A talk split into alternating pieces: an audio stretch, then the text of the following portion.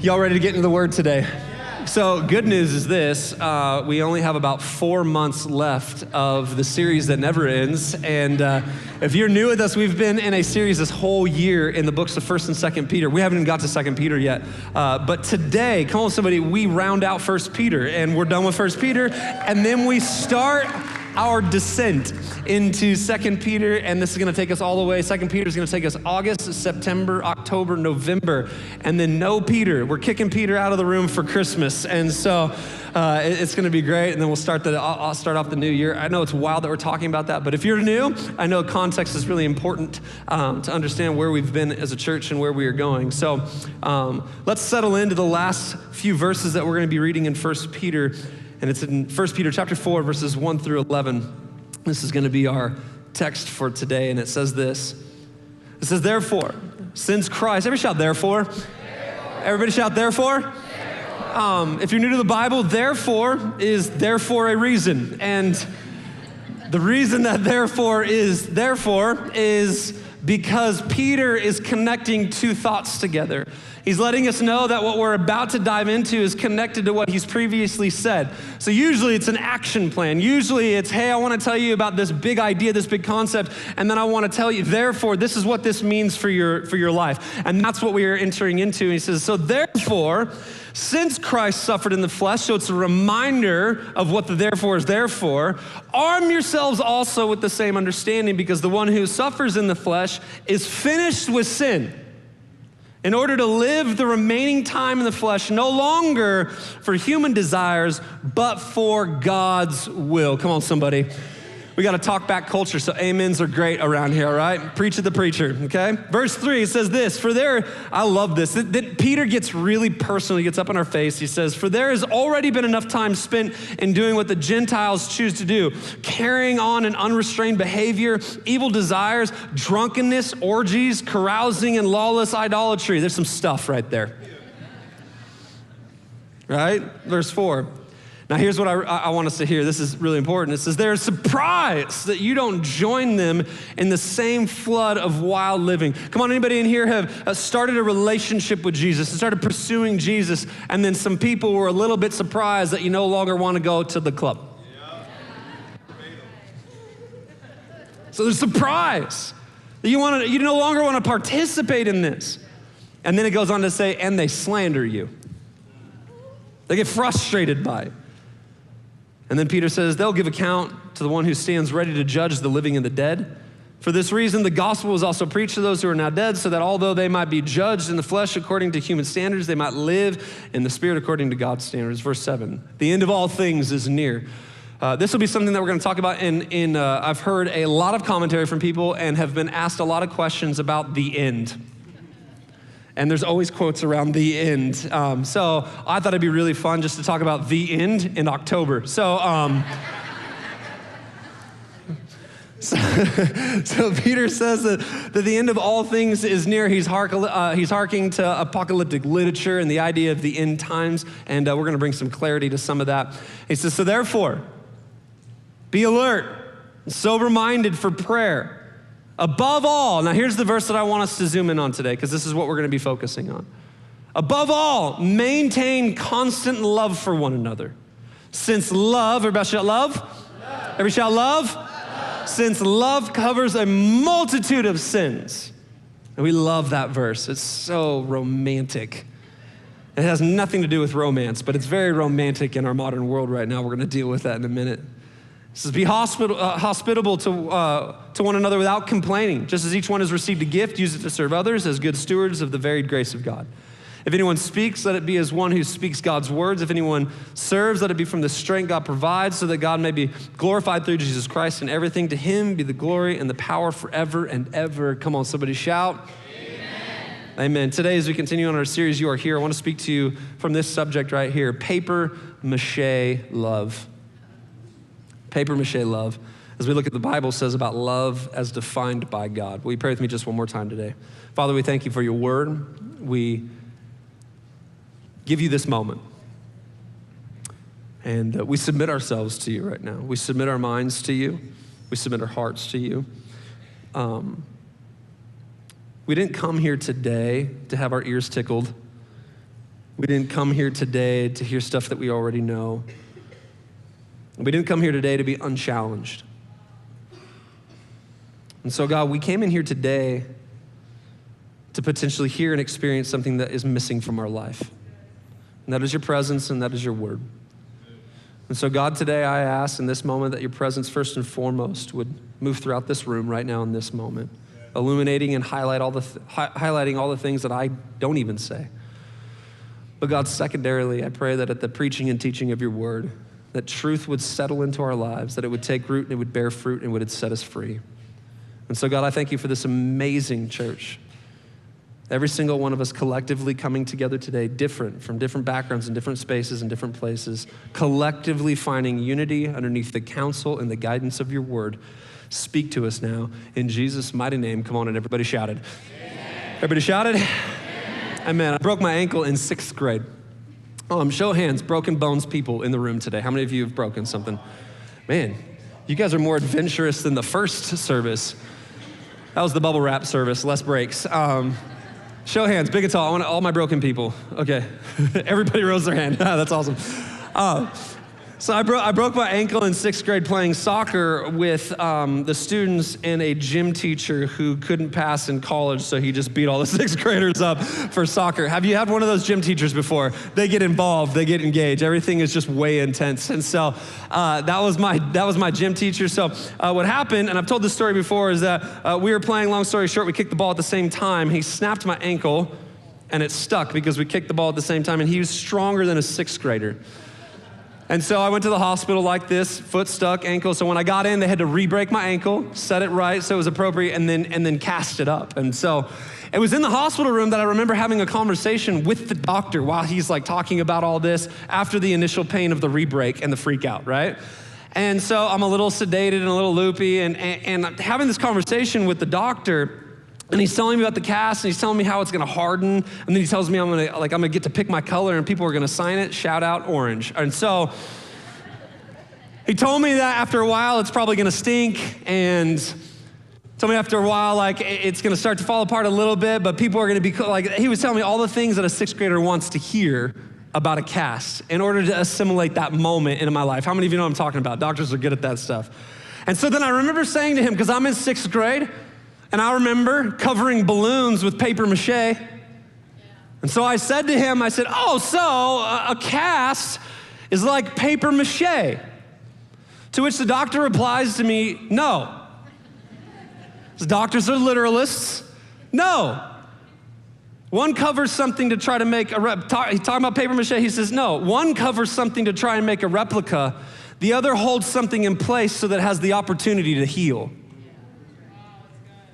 And then he says to me, there is a big difference between papier-mâché and a cast. For those of you who have broken something, are you excited that the doctor did not wrap it in papier-mâché? Come on, how many can I get an amen in church today? We're glad. We're glad we didn't walk out of there in papier-mâché, that we walked out of there with something that was surrounding it and holding it in place so that it couldn't be bumped up against, so that it was covered in a way that was healing, not covered in a way to conceal it. You see the difference? The doctor didn't put a cast on my ankle and say, hey, I'm covering this so no one sees it. We wouldn't want anybody to freak out about the break. He covered it, and he wrapped it up in the appropriate material in order for my ankle to receive the healing that it needed to receive. There's a big difference between papier-mâché and a cast, and this is the truth that I want us to hear today. That there's a big difference between the love of God and the love that we are called to as Christians, and love the way that the world is prescribing it and defining it right now. My concern, and some of us need to write this down today, my concern as your pastor is that many of us are playing with papier-mâché love. We are using a replica of love to cover things, but not true love in order to see things healed. So let's explore this idea just a little more. The Greek word that's employed here for cover is of great importance to us, and while I'm not fluent in Greek, it's the word kalypso, and it means this: to envelop, wrap around as bark, skin, shell, or plaster, to cover over in order that healing would take place. This wrapping is for the benefit of healing. It's not concealing in order to keep something in the dark or make sure that it's not seen, but rather it's wrapping that takes place in order to bring care, healing, and correction. It's the difference between papier-mâché and a cast, y'all with me? And this is important for us to understand. You see, when we try to give and receive love based on a faulty and inaccurate understanding of love, then we miss the power of love's actual application in our lives and in the lives of others. Here's the truth. You cannot give what you do not understand, and you cannot receive what you do not desire. In other words, if we don't understand love from a biblical framework, then we can't give love appropriately. But if we don't understand love from a biblical framework, we also can't receive it appropriately. Some of us are trying to receive love in a way that doesn't look like love, and so we reject it. And others of us are trying to give love that's not really love biblically defined, and so it doesn't help anybody. Y'all with me? Because I can't repeat that again. It's papier-mâché love. Now here's what we need to understand. Love, everybody shout love, was the very thing that sent Christ to the cross. So love cannot be used to justify the very thing that Jesus conquered and died for. And we're seeing it. Many of us are trying to give what we do not understand, or we are unable to receive it because it's not what we are actually desiring. And isn't that what we try to do with love? We try to apply it to our lives and the lives of others in a way that's incongruent with the very nature and purpose of it. There's another moment in Scripture that we see this word used, the Greek word that I just spoke about earlier, and it's found in James chapter 5, verse 20. Now, I need to say this as a precursor. If you want a wild ride and you need to put on a helmet for this letter in the Bible, it's James. James is like just full on, he goes for it. He speaks some pretty hard stuff, but I love this. And this is what he writes in chapter 5, verse 19 through to 20. He says, "My brothers and sisters, if anyone among you strays from the truth," everybody shout truth, "and someone turns him back, let that person know that whoever turns a sinner from the error of his way will save his soul from death and cover a multitude of sins." Now, quick qualifier, when James is saying, he's not saying that the person who he's not talking about their soul, he's talking about the one who is turning from sin. Love covers a multitude of sins. So it's in these two scriptures that we find that love has a very different makeup than the love that we're hearing about in the world right now. Come on, anybody with me right now? It's a very different makeup. It's a very different application. But aren't we seeing that on social media right now? We're called to love, just love. Seen it on Twitter, Instagram. Love, love. All you need is love. Right? What is love? Baby, don't hurt me. Like all the love.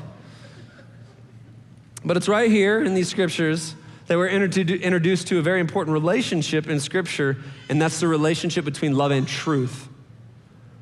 You see, the truth is that love and truth relate to each other. They're not mutually exclusive, but rather work in conjunction with each other, producing health, healing, wholeness, freedom, growth, life, and faith. How many of you sound like that's a good plan for our lives right there? Right? How many of you want health and healing and wholeness and freedom and growth and life and faith? How many of you want that in your life? I want that in my life. I want that for your life. The relationship between love and truth is an important study for us to embark upon because this understanding enables us to love right, which is something that I know we all want to do. We want to love right. And in this series thus far, we've spoken a lot about truth. We worked really hard to pronounce and define truth, but it's this love aspect that many of us are wrestling with today as we ask the question, what is love? The great theologian Tina Turner said, "What's love got to do with it?" And I think it's a valid question, Pastor Howie, and we need to discover it today. I have been super excited for this moment in the series because this is one of the things that's tripping me up right now. When people just kind of carte blanche, we just gotta love people. Have you ever heard that before and then thought to yourself, what is love? What are you talking about? What is that you're saying that we must do? Right. And so we're gonna try to define, is anybody with me today? Like we gotta define that and work with that so that we understand what it is that we're to do. So 5 things I wanna work through today. And we're gonna get Need your help today? Come on, everybody shout number one. Here's the first thing that we need to understand. First truth about love and truth is this. The motive of truth is love. So truth has a motive, and that motive is love. How many of you agree with me that things, people especially, they have motives? We do things out of motive. Well, what we're trying to do is put kind of a human nature to this aspect for understanding purposes and help us understand that the motive of truth is love. 1 Timothy chapter 1, verses 3 through 11 says this, "As I urged you when I went to Macedonia," this is Paul speaking to Timothy, "remain in Ephesus so that you may instruct certain people not to teach false doctrine or to pay attention to myths and endless genealogies. These promote empty speculations rather than God's plan, which operates by faith." Now, this is what he says to Timothy. He says, "Now the goal of our instruction is love." The motive of our truth is love. The reason we're saying hard things to you is because we love you. The reason that this stuff is going to come off a little bit difficult to assimilate is because it goes against everything in the world. But I need you to know that the motive of our truth is love. As a pastor, can I tell you the things that we talk about out of here in this place is because I love you more than you know, and so I give you truth. Come on, is anybody in church today? And so we got to learn to be able to assimilate, and that's what Paul's saying. He says the goal of our instruction is love that comes from a pure heart, a good conscience, and a sincere faith. And he says some have departed from these and turned aside to fruitless discussion. They want to be teachers of the law, although they don't understand what they are saying or what they are insisting on. This is a big deal right here, because the motive of love, the motive of truth is love. Paul's admonishment to Timothy was that the motive behind his and subsequently Timothy's instruction was to love. And this is so important for us because we live in a day and an age where any degree of assessed and or professed truth is not seen as love, but rather it's seen as damaging, judgmental, harsh, or flat out hateful. How many of you have heard that before? The minute we try to promote truth, it's wrong, judgmental, harsh. Or maybe this one, this is how we spiritualize our lack of love, as we call real love legalistic. But that's not the truth. According to the Bible, truth is the product of love, and to hold back truth is unloving. Come on, parents in the room. And one of the greatest reasons that we are facing what we're facing in our culture today is because the absence of absolute truth. Have you seen people lose their minds when you try to, no, this is, I actually, absolute, like people go nuts, right? That's crazy. Okay, I'm gonna use a very, will you just afford me the opportunity to give a very crass analogy on this? My wife and I have been married for 17 years, 18 in January, and so much fun. I love her more than I've ever loved her before, and she's fine. So,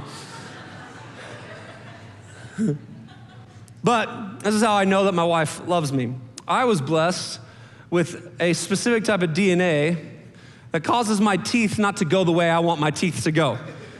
How many of you know what I'm talking about? I got bad teeth, which puts me in with a doctor that I never want to be at, because dentists are evil. Shout out if you're a dentist in here. And so, I love you, by the way. I had multiples in the first service. They're like, oh, we love you. I'm like, you be quiet. I get, like, I'm a freak about my teeth. I floss multiple times a day. I brush multiple times. I take care of my teeth. And one of the things that my wife does for me is she helps me know when a cavity's coming on, because I get them because why not? And this is how she, not like, this is how she helps me out as my wife, is she will tell me, because she loves me, she'll go, hey, it's probably time to go see the dentist. I think you might have a cavity. And I'm like, okay. She's like, because your breath stinks. Can we talk, come on, marriages. How many of you know what I'm talking about? Right? She's like, it's a bit off. It's kicking right now. Like, need to fix that action. And so I'm thankful while it's hard to hear, because I'm like, oh, you know, my mouth. And so, but it's hard to hear, but because she loves me, and then she helped me with the rest of this illustration after the first service, so I need to give honor where honor is due. She's helping me not just with the smell of my breath, but she's also concerned that if she doesn't tell me the truth, then a cavity is going to stay, which is going to lead to infection. And the problem is that many of us don't apply love appropriately because we don't want to offend. We don't want to But the problem is that when we don't use love to give truth, we leave the cavity there, and the cavity will lead to an infection. And we don't want that to happen. Come on, can we thank Erica for the rest of that analogy? So I'm glad that she loves me. To hold back truth is unloving. This is what theologian John Owen said. He said, without absolutes revealed from without by God himself, we are left rudderless in a sea of conflicting ideas about matters. Justice, right, and wrong, issued from a multitude of self-opinionated thinkers. And how many of you know we're clamoring with big issues right now in our world?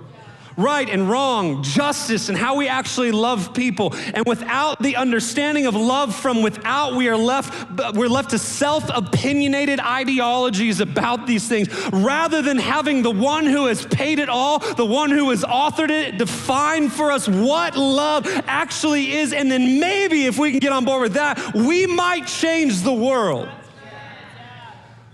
So holding back truth is unloving.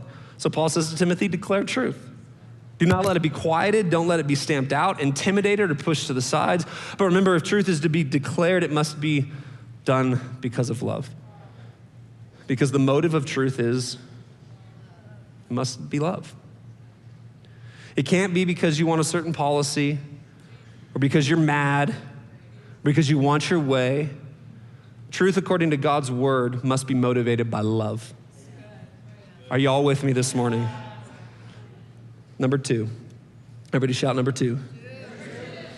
There's a second thing we got to understand, that the desire of love, this is love's desire. The desire of love is truth. Love loves truth. Love loves truth. Now, I want to take us to one of the most significant discourses on love. Paul the Apostle brings us some important words about this. Many of us have heard it before. We've seen it in a Hallmark card, or we've heard it at 95 weddings.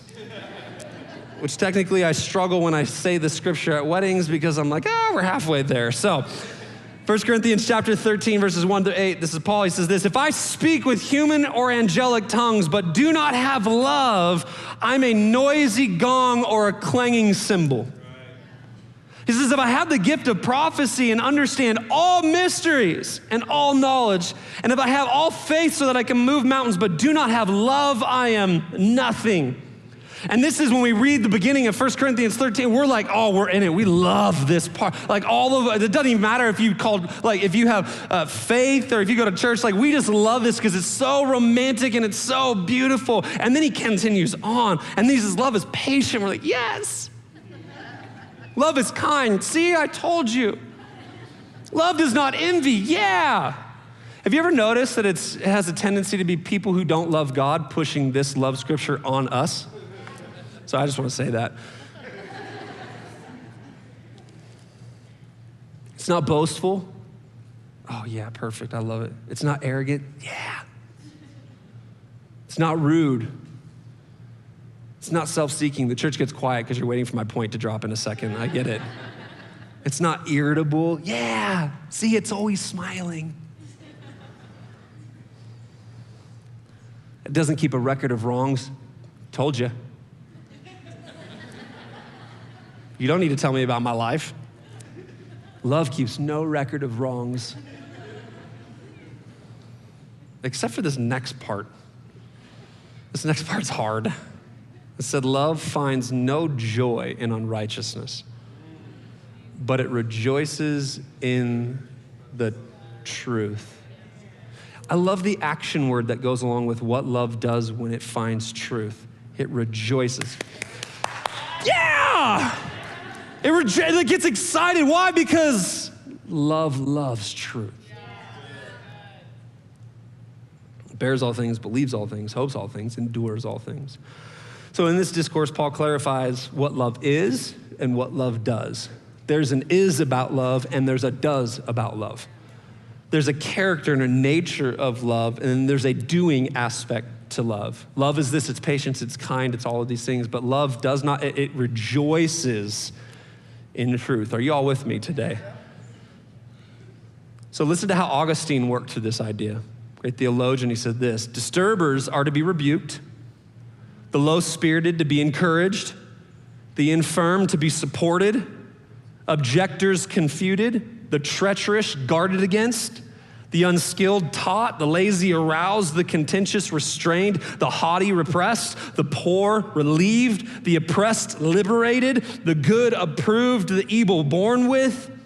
And then he says this: all are to be loved. And I love that, because many of us have internal confliction about this idea. We think that we can't rebuke and love at the same time. They're mutually exclusive. We can't do this. So we can do only certain things in the name of love, and then everything else is, y'all see what I'm talking about here? So we've got to understand what love is. See, to Augustine, love was not the removal of truth, but rather truth was the desire of love. Love seeks out truth. It's attracted to truth. It's fascinated by truth. Love looks for truth because in truth there is light and clarity, honesty and exposure, vulnerability and transparency. And when we reject truth, we're rejecting all of those things. You ever said that before? I just want vulnerability. I just want transparency. And then someone tries to tell you the truth and you're like, but not that. Well, then you're not really being vulnerable or transparent. We're just having a shallow talk about nothing. Is the church with me today? Where there is lack of truth, then we have lack of love. Where there is lack of truth, then we have lack of love. Two pieces of scripture I want to take you to today that are really significant. And honestly, the reason I'm tackling these pieces of scriptures now is because these two pieces of scriptures are usually worked in a different way to shame Christians especially, with this mix of love and truth. The first one is found in John chapter 4. It's the woman at the well. And just so a heads up, we called this church The Well because of this story right here. So Jesus goes on a little walk with his disciples. He ends up in a place talking to a woman that he shouldn't, because she's a Samaritan. His disciples take off to go look for food, and Jesus and this woman enter into a discourse about all kinds of things. This would be the piece of scripture where Jesus would say that he's looking for worshipers in spirit and in truth. And so in this dialogue with this woman, who he shouldn't be talking to because she's a Samaritan woman, and this Samaritan woman tells him that she shouldn't be talking to him, she in this moment starts having a discourse with him about living water. And it's a beautiful segment of scripture. And so Jesus begins to tell her about this and attract her to this. And she says, where do I get this living water? Where do I get this thing that you're talking about? Because this well that we're sitting at, you don't have a bucket and it's deep. So I don't know where you're going to get this water from. And then she says, give me some of that water. And this is what Jesus says to her in verse 16. Let's start in 15. Sir, the woman said to him, give me this water so that I won't get thirsty and come here to draw water.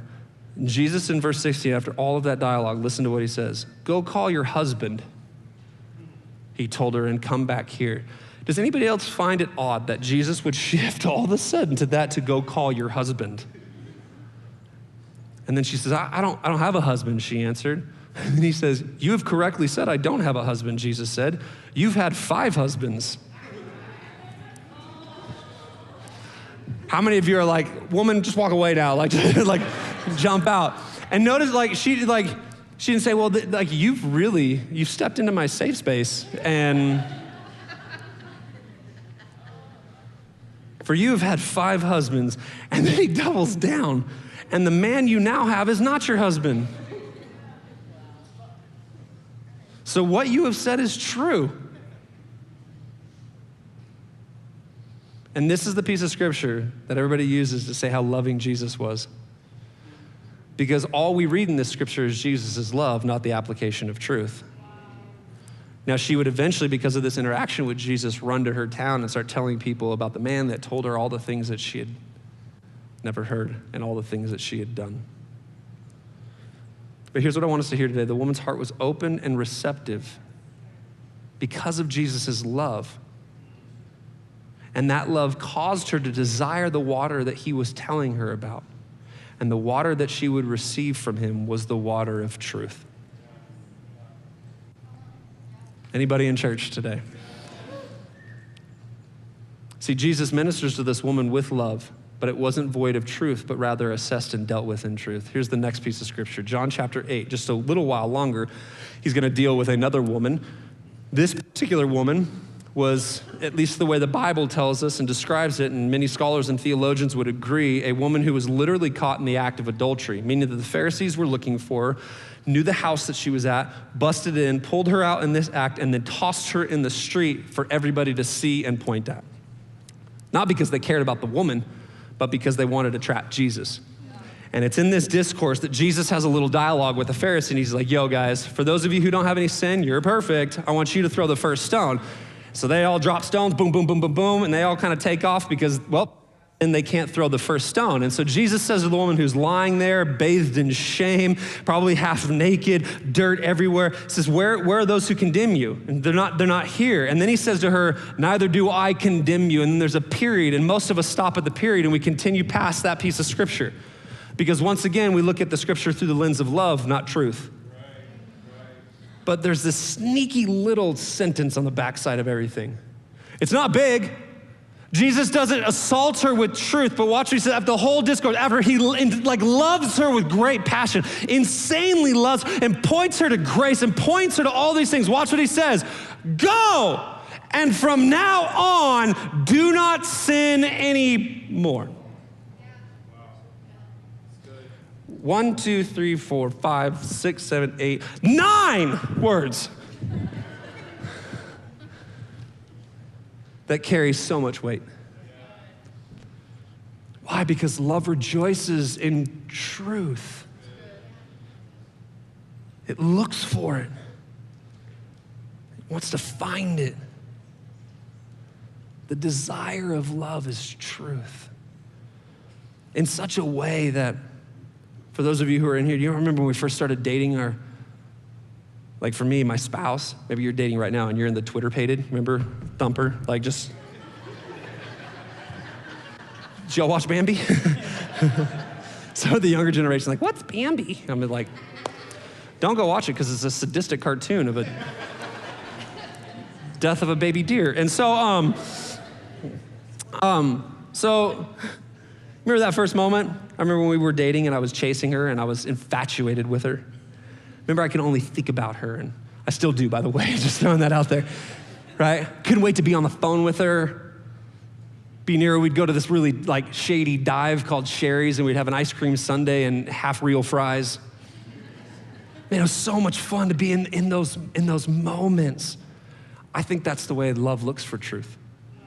Desires it, wants to find it. Where is it? I want to be around it. I rejoice in it. I long to have it. And when we keep truth out of the equation, we're keeping people from love. They are attracted to each other. And then when I bring them together, all one rejoices and one is solidified. Come on. That's good.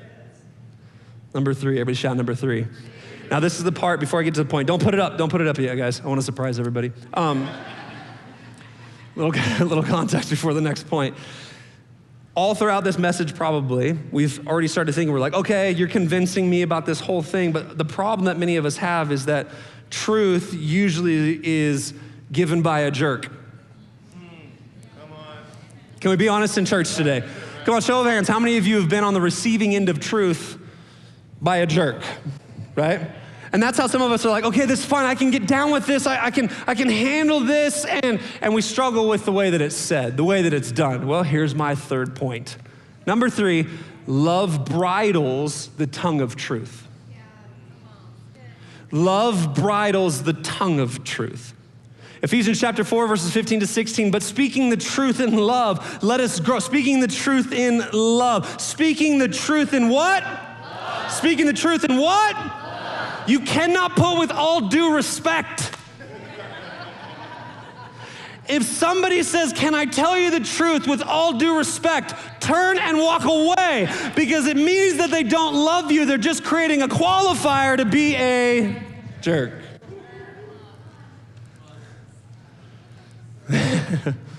Now, if Erica says, hey, Jason, husband, oh dearest that I love so much, your breath stinks. You need to go fix that. I'm like, good, thank you for loving me. If somebody else says your breath stinks, We're putting gloves on. Let's go right now. Why? Because one has proofed their love and the other hasn't. Y'all with me? So he says, speaking the truth in love, let us grow in every way into him who is the head, Christ. From him, the whole body, fitted and knit together by every supporting ligament, promotes the growth of the body for building itself up in love by the proper working of each individual part. Proverbs 18:21 says this, death and life are in the power of the tongue, and those who love it will eat its fruit. I believe that one of the greatest reasons that truth is rejected is because the tongue of truth is not bridled by a bit of love. So someone needs to write this down as notes today. Okay, y'all ready? It's the most theological statement that you'll ever hear. Put a bit in it. Come on, write it down. I want to see you writing it down. Put it on your phone. Come on, put a bit in it. We're not saying be quiet. We're just saying put a bit in it. A bit of love. And it controls it. We have to work at this. If you're Enneagram people, I know people really freak out, positive or negative on Enneagram, but we've taken the test. Erica and I are both 8s on the Enneagram, so we're a little strong. A couple things happen. If you ever play Settlers of Catan with us, you will leave asking whether we're gonna divorce or not. And so, any game, really, just any part of life. We're strong with each other, but one thing that we've had to learn in our marriage is we have to put a bit of love in it. We have to restrain it a bit. We have to control it. We don't just, truth, right? That's how some of it goes, and some of your guys just, I just need to tell you some truth. That's everybody's like, ah.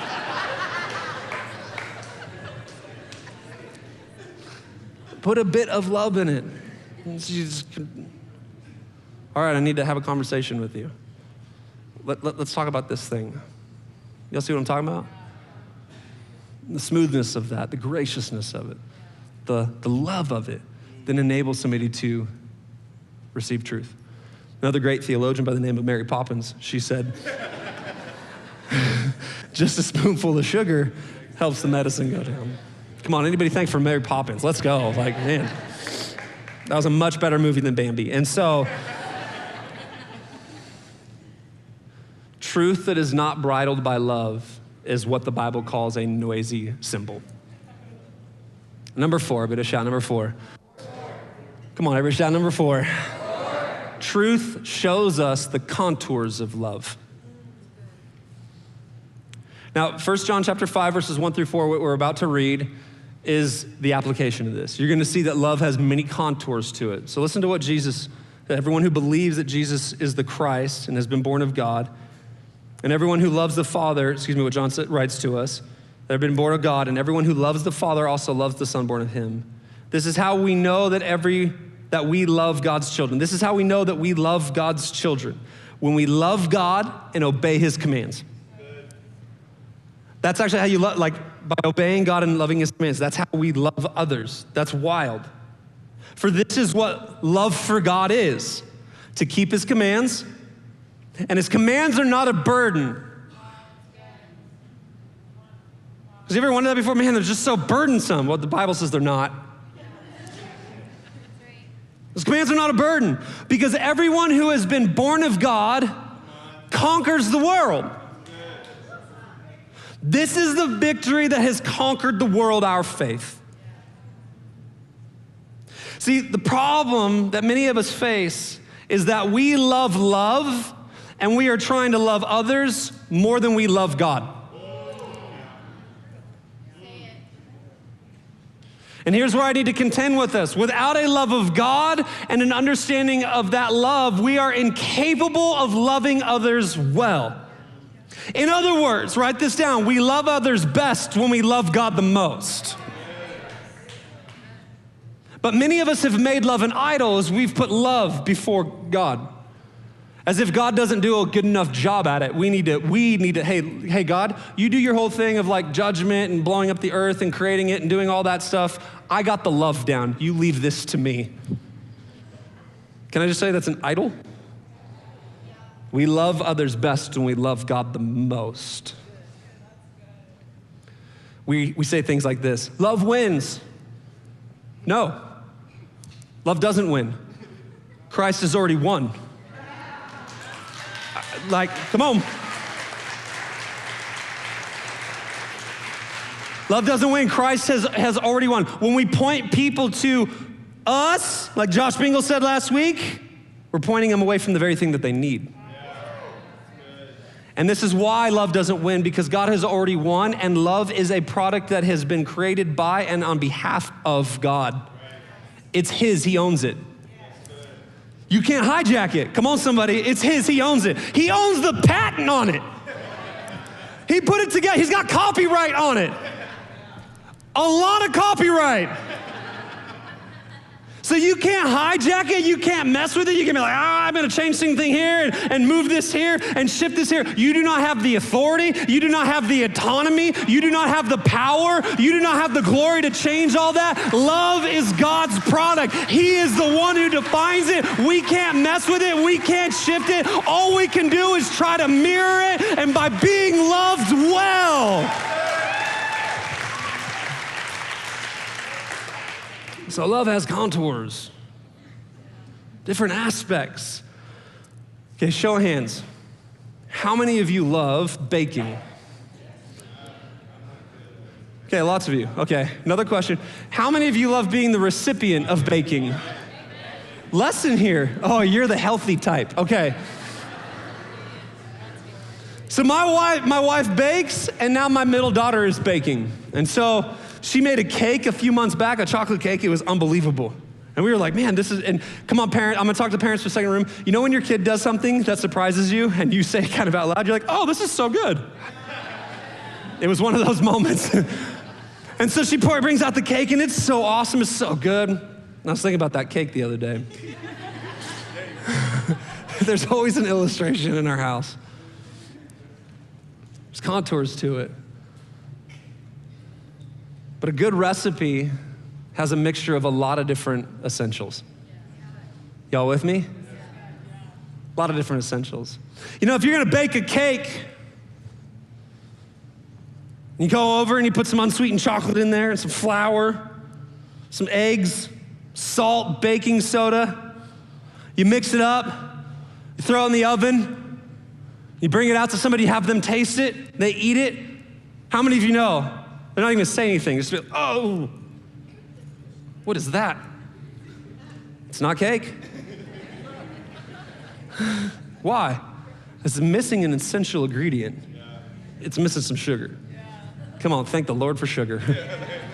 Right? However, many of us wouldn't eat that. Just like, oh, Pat, you want some cake? No. I don't want your chocolate brick. But if I were to bake the same cake, a little flour, and then I were to throw just Hershey's sweetened chocolate in it, and then just sugar, vanilla, brown sugar. You just bake that and hand it to you, and you taste it. You're gonna go, why?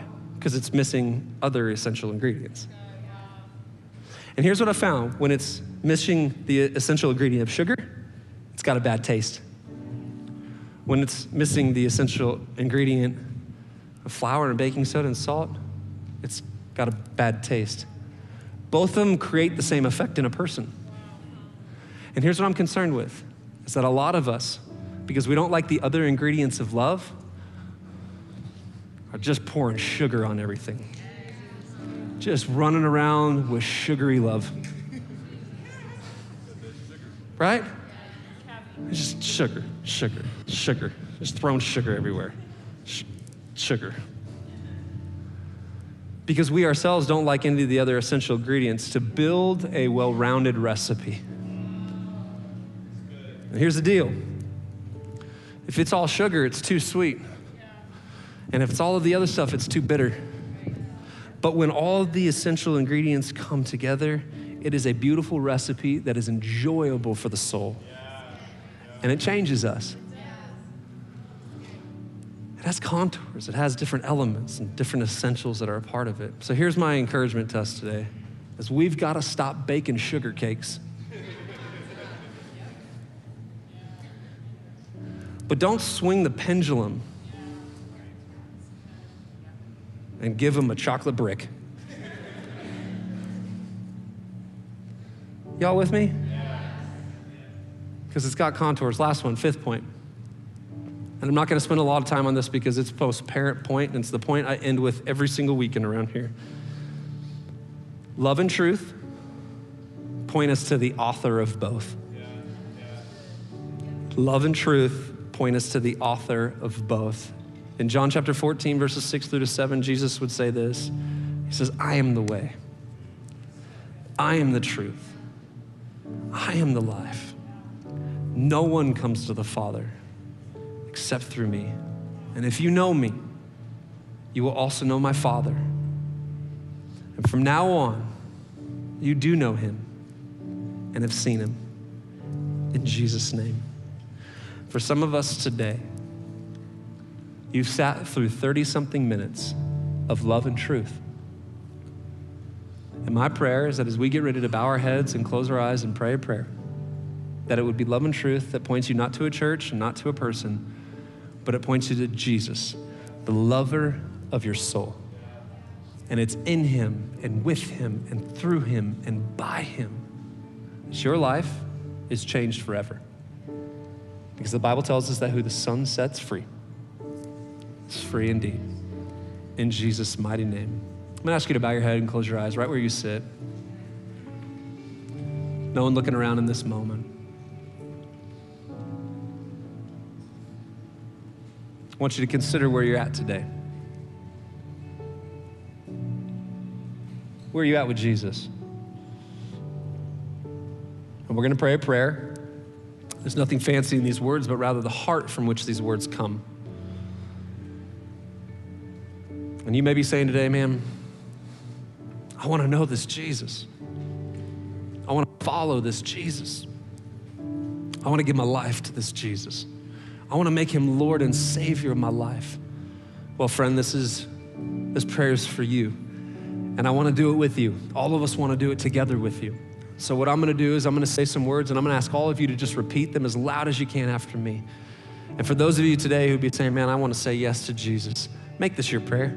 Come on, as loud as we possibly can. Everybody repeat this after me. Everybody say, Jesus, I'm giving you everything. I'm giving you my past. I'm giving you right now. And I'm putting my future in your hands. Save me, change me, make me new. And I declare in this moment that I'm gonna follow you all the days of my life. I'm turning from my ways. I'm receiving your grace. I'm receiving forgiveness. I'm letting go of sin. And I'm pushing into you. Save me in Jesus' name.